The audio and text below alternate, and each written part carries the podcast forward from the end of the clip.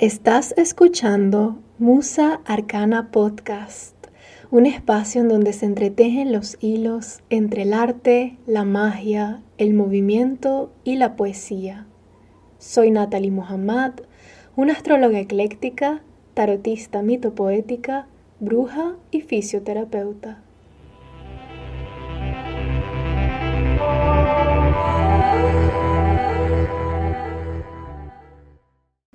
Te doy la bienvenida a este nuevo episodio de Musa Arcana Podcast, en donde vamos a estar conversando sobre los tránsitos astrológicos del 15 de octubre al 21 de octubre de 2023. ¡Wow! ¡Qué semana tan intensa con el eclipse que acabamos de tener! Un eclipse solar que ocurrió en conjunción con el nodo sur en Libra. Un eclipse cuya temática revolvía en torno al hecho de dejar ir al hecho de soltar muchas cosas. Y pues esta semana sigue resaltando todas estas temáticas quizás con un poco más de claridad o un poco más de intensidad tras el eclipse. Y, estas temáticas siguen siendo resaltadas porque todos los tránsitos de esta semana involucran esta fascinante lunación. Voy a mencionar un poco los tránsitos que van a ocurrir y luego voy a hablar de ellos en general, que realmente es una sola historia y todo está conectado. Primero tenemos eh, durante esta época el Sol y Mercurio viajando muy cerca el uno del otro. El Sol en Libra primero se encuentra con el nodo sur en Libra también y hace una oposición al nodo norte, obviamente, porque el nodo sur y el nodo norte siempre están opuestos. Luego Mercurio, un día después, el 19 de octubre, se une a esta conjunción.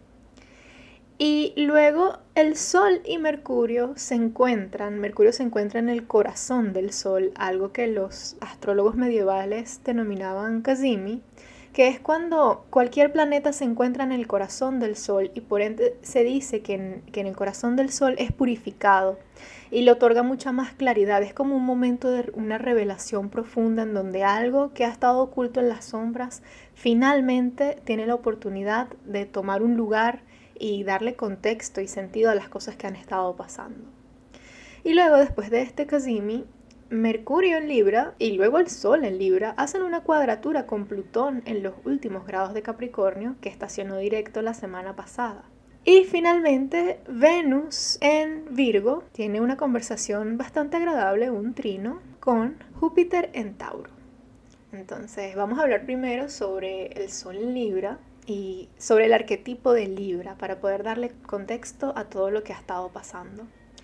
El arquetipo de Libra está simbolizado por las escalas y es la necesidad del balance y de la justicia. Desde que en julio el nodo sur se adentró en este signo, hemos estado en la constante depuración de lo que el balance representa para nosotros.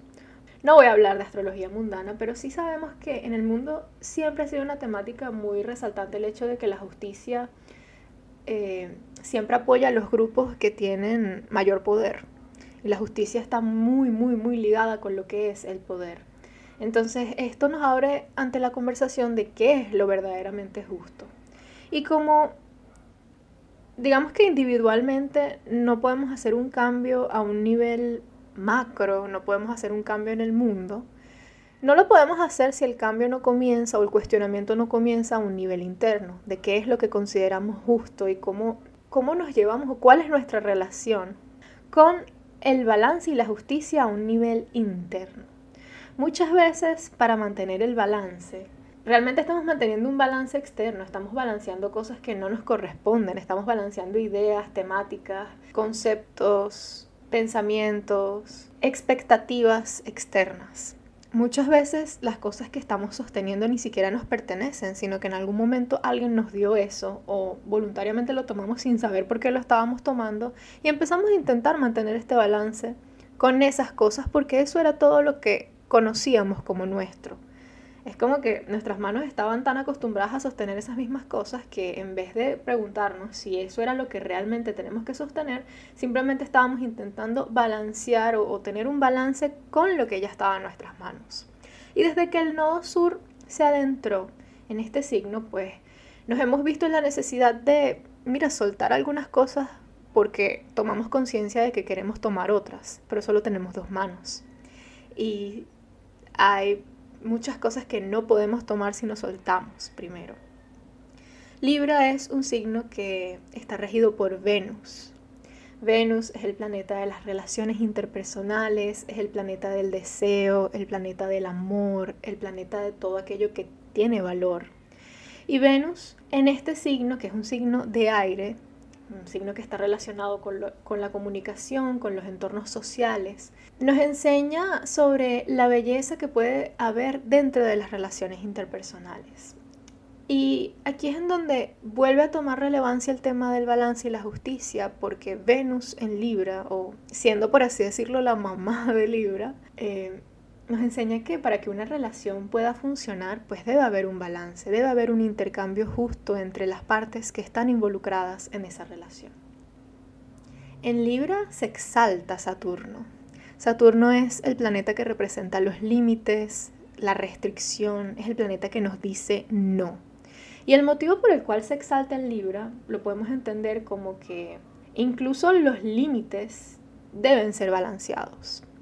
Porque un límite nos puede demarcar una zona en donde podemos manifestarnos con mayor comodidad, pero también nos puede limitar e impedir que lleguemos a otras partes. A mí me gusta pensar en los límites, en los límites sanos, como por ejemplo la piel.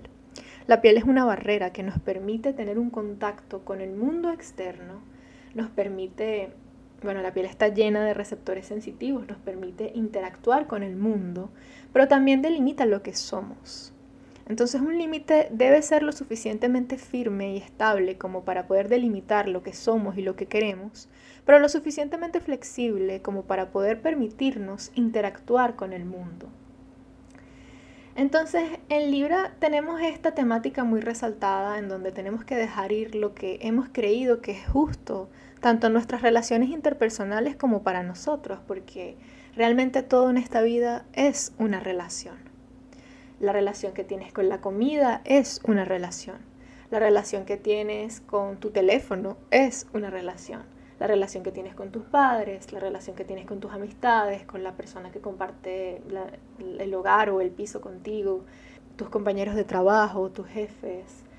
Y sobre todo la relación que tienes contigo. Todas esas relaciones son una, una relación. Lo que pasa es que también a un nivel social nos hemos acostumbrado a asociar relación con una relación romántica. Y obviamente esto forma parte de la historia de Libra, pero no se limita a ella conlleva todo lo que tiene que ver con el mundo social, incluso cosas como la etiqueta, cómo relacionarte con las demás personas, tomar en cuenta diferentes puntos de vista antes de hablar o antes de actuar. La sombra de esto es que muchas veces podemos estar tomando las opiniones de los demás con tanta consideración o, o, le damos tanta importancia que dejamos a un lado nuestra verdadera opinión. Y esto hace que nuestras escalas no estén balanceadas. Porque si nuestra mano no es firme sosteniendo las escalas, pues obviamente estas escalas no van a reflejar un valor o no van a reflejar algo que es genuino, algo que es auténtico, algo que es justo, verdaderamente justo. Cuando el Sol en Libra se encuentra con el nodo sur que ya fue activado en el eclipse, digamos que el Sol se encuentra con la barriga y la cola del dragón. Esta es la historia de los nodos. Desde la antigüedad han sido relacionados con figuras como dragones o serpientes. Un dragón que tomó del líquido de la inmortalidad cuando no tenía que tomarlo, cuando no le correspondía, y como castigo o como consecuencia ante esta acción, fue picado por la mitad, teniendo entonces una cabeza constantemente hambrienta porque todo lo que consume pues se va, no, no tiene, no pasa por un proceso digestivo en donde eso que ha sido consumido tiene la capacidad de distribuirse a lo largo del cuerpo, sino que la cabeza solo consume consume consume, y ese es el nodo norte.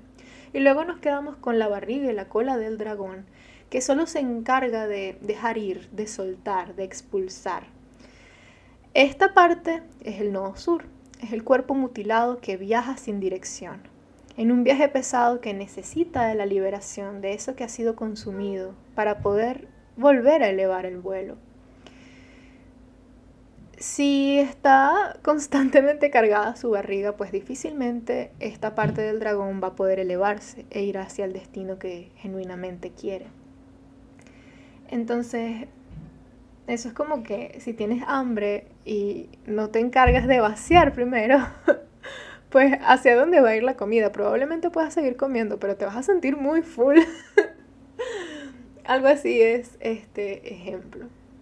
Entonces tenemos un énfasis muy grande, pues el Sol y Mercurio, que representa el intelecto, la mente, la parte consciente, se encuentran con este nodo sur y digamos que tras el eclipse estas temáticas pueden verse movilizadas en nuestra vida porque la cabeza y la cola de dragón solo hacen apariciones en los eclipses, entonces constantemente pasan desapercibidos y es con estos eventos que son tan movidos y tan drásticos que esto empieza a tomar sentido. O las cosas realmente empiezan a, a tomar forma y a manifestarse en nuestras vidas, ya sea de una forma inconsciente o de una forma consciente. Todo esto también va a depender de la visión y de la intención que tenemos. Si tenemos la intención de entender qué es lo que está pasando dentro de estos ámbitos que he mencionado o si queremos dejar que simplemente fluya. Y bueno, no hay una respuesta o una forma correcta de cómo llevarlo porque a veces simplemente las cosas se manifiestan en su momento y no tenemos por qué ejercer una presión extra, porque a veces esa presión extra lo que hace es otorgarnos expectativas o crearnos más diálogos que realmente no corresponden a la realidad. Y esto es otra cosa que puede, que puede verse con Libra, es el hecho de tomar en cuenta las opiniones de los demás, pero realmente sin preguntarles. Y simplemente es como que yo creo que esta persona piensa esto. Así que yo tomo en cuenta lo que yo creo que la persona piensa sin realmente preguntarle qué es lo que piensa. En estas conjunciones que ocurren entre el Sol y Mercurio con el nodo sur, yo te invito a que dejes ir lo que tú crees que las personas piensan sobre sea cual sea la temática que se, esté manifestando ahorita en tu vida. Y que realmente lo converses, que lo preguntes, que te deje el espacio y el permiso de tener una opinión real y certera y no lo que tú crees que puede estar pasando. Porque muchas veces la ansiedad se dispara por crear escenarios que no tienen nada que ver con la realidad. Y Libra es un signo cardinal. Los signos cardinales inician las cosas. Así que el Libra puede estar iniciando en nuestras vidas esta angustia porque empezamos a desarrollar conversaciones en nuestra cabeza, empezamos a desarrollar hipótesis sobre por qué las cosas han pasado como han estado pasando. Y lo más justo es también darle a las personas, sobre todo a las personas involucradas dentro de estas temáticas internas, darles la oportunidad de decirnos su opinión, de compartirnos lo que ha estado sucediendo en sus mundos y por qué las cosas han pasado como han pasado. Luego tenemos este Kazimi, en donde estas temáticas, en donde realmente podemos verlo, porque como ya dije, el eclipse lo que hace es traer a la luz algo, algo que tiene mucho tiempo estando en el inconsciente y es probable que en el momento en el que aparece esta temática no hemos sabido cómo procesarla porque ha pasado tanto tiempo en las tinieblas que de repente llega esta luz y nos puede encandilar. Pero cuando tenemos este Kazimi en donde Mercurio está en el corazón del Sol, en donde Mercurio se purifica, nuestra mente puede purificarse de todas estas conversaciones o de todas estas expectativas o de todas estas idealizaciones que se han estado construyendo a lo largo de quién sabe cuánto tiempo. Y es un momento muy bonito en donde yo recomiendo bastante introspección, de repente conversar con una persona que sea de tu confianza, con alguna especie de maestro, de mentor, de psicólogo si asistes a terapia, cualquier herramienta que te permita poder conversar las cosas porque también es importante dejar salir, eh, poder mostrar, así como el sol no puede ocultarse, entonces cuando Mercurio está en el corazón del sol, pues Mercurio se da el permiso de dejar salir todas esas cosas, de irradiar lo que ha estado sucediendo en su mundo interior. Incluso herramientas como la escritura o ponernos a hablar, así sea frente del espejo, hablar con un peluche, hablar con una mascota dejar salir todas esas cosas que se han estado condensando en la mente y que es preferible darles un propósito distinto, porque en la mente muchas veces las cosas dan vueltas una y otra y otra vez. Y lo que hace en la mente las cosas se amplifican y a veces las cosas necesitan salir. Y luego Mercurio y luego el Sol hacen una cuadratura con Plutón en Capricornio. Estas cuadraturas son aspectos tensos, en donde el corazón de lo que deseamos experimentar y nuestra mente consciente se ven en una conversación tensa con los deseos más profundos que han sido enterrados en el inconsciente. Y bueno, poco sabemos del inconsciente, es un gran misterio, pero sí sabemos que hay muchos tesoros bajo las tierras que siempre observamos. Plutón representa lo que ha sido enterrado, lo que no ha sido aceptado, lo que no ha tenido el espacio para manifestarse. Y Plutón también simboliza el poder. Y cuando hablo de poder, me puedo referir al poder político, social que pueden ejercer ciertas personas sobre las masas, pero también hablo del poder interno, del poder personal. Esto aplica para las diferentes definiciones o los diferentes aspectos en los que la palabra poder puede aplicarse. Esto puede hablar directamente de, dinámicas de poder externas, pero también las dinámicas de poder que manejas a un nivel interno. Y es que todo lo que está en el inconsciente tiene un poder inmenso sobre nuestras vidas. Lo que pasa es que no nos damos cuenta de ello. Carl Jung tiene esta frase, o dijo, esta frase que me gusta muchísimo y es que hasta que no hagas consciente lo inconsciente, lo inconsciente dirigirá tu vida y tú lo llamarás destino. Todas las cosas que habitan en el inconsciente tienen un poder muy, muy, muy grande. Y mientras sigan en este espacio de incomprensión, en este espacio ocultadas en las tinieblas, pues ellas van a tener poder, las cosas siguen teniendo poder. Lo que pasa es que no podemos verlas. Y esto es peor porque es como ser, esto es como ser manejados por, como títeres, por hilos invisibles que les podemos estar llamando destino, vida, Dios, lo que sea, lo que le atribuyas este control. Y realmente todo está en el inconsciente. Y estas cuadraturas que ocurren entre el Sol y Mercurio con Plutón, obviamente son tensas porque eh, pero es una tensión necesaria porque realmente no es algo fácil que te digan las cosas. No es algo fácil darte cuenta de que algo que tú creías que realmente no tiene poder resulta que te ha estado controlando tu vida quién sabe por cuánto tiempo. No es algo fácil ni de digerir ni de aceptar. Pero es cuando tenemos esta apertura a ver nuestras sombras, a sentarnos con esos monstruos y poder tener una perspectiva diferente, que nosotros recuperamos ese poder. El poder personal no puede existir si constantemente rechazas las diferentes partes de ti. Y las sombras y todo eso que está en el inconsciente es una parte importante de ti. En el inconsciente habitan muchas cosas que son luminosas, es un, error, es un error pensar que todo lo que está enterrado o lo que es una sombra es algo malo. Realmente muchas cosas pueden ser constructivas. Lo que pasa es que fueron llevadas o fueron enterradas en las sombras porque no tenían un espacio para manifestarse, porque no había condiciones aptas para que estas cosas o estas partes luminosas se manifestaran. Y es por eso que se entierran. a mí me encanta pensar en esto, en Plutón como Hades, el dios griego de los muertos, pero también el, dios griego que representa todas las gemas que se encuentran bajo tierra. Hades, en, dentro de sus epítetos, uno de sus epítetos era el que todo lo recibe o el que recibe a todos. Y es que el inconsciente es un, territorio en donde muchas cosas convergen, pero eso no significa que sean cosas malas. Todas las cosas que viven allí forman parte de nosotros y es con nuestra aceptación que podemos retomar este poder. También a veces tenemos que fijarnos en las dinámicas de poder que ejercemos con las demás personas. No vaya a ser que por tener una dinámica de poder interna en donde minimizamos nuestro poder, buscamos tener ese poder actuando sobre otras personas que nada tienen que ver con nuestra problemática interna. Es como que hacer pagar a las personas por tus propios platos rotos. Y muchas veces lo hacemos a un nivel inconsciente. De esto se trata. Pero ahora podemos tener esta confrontación de verlo. Y todo va a depender de nuestra capacidad de sentarnos con esto, de reconocer que nos hemos equivocado y elegir hacer las cosas de una forma distinta. porque podemos culpar al mundo, podemos culpar a las personas que nos rodean, podemos culpar a nuestros traumas, podemos culpar a nuestros padres, a quienes nos educaron, podemos culpar a quien sea.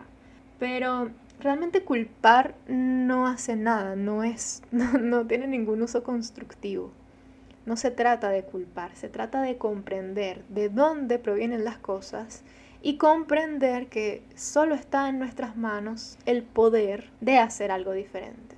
Plutón en Capricornio muchas veces habla o ha estado durante estos últimos 20 años simbolizando las tradiciones, las tradiciones, las estructuras de la sociedad, lo que es aceptado como, como una base. Y esto a un nivel interno puede referirse a, lo que ha sido común o ha sido una tradición interna. Frases como que yo siempre he sido así o así fue como me criaron y así es como siempre voy a ser. Esto fue lo que aprendí.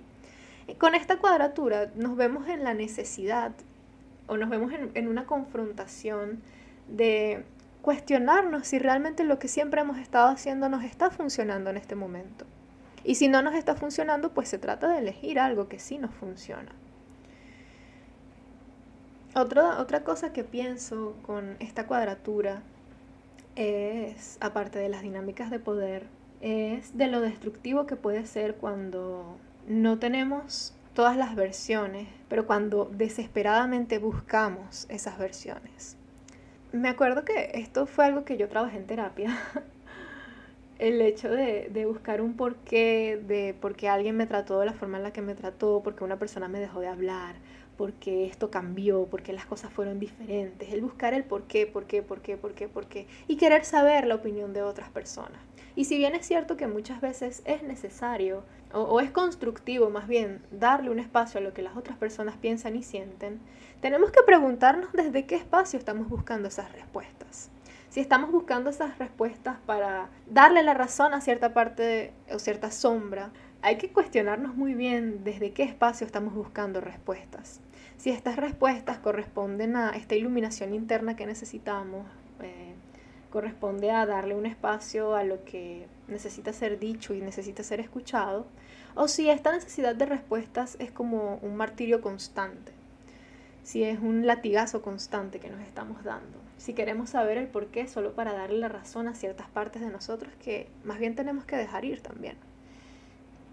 Entonces hay veces en donde no necesitas saber lo que otra persona o los motivos de las otras personas, porque eso realmente puede ser algo muy personal. Alguien puede hacer ciertas cosas y, y no tener la obligación de decirte el por qué las hizo.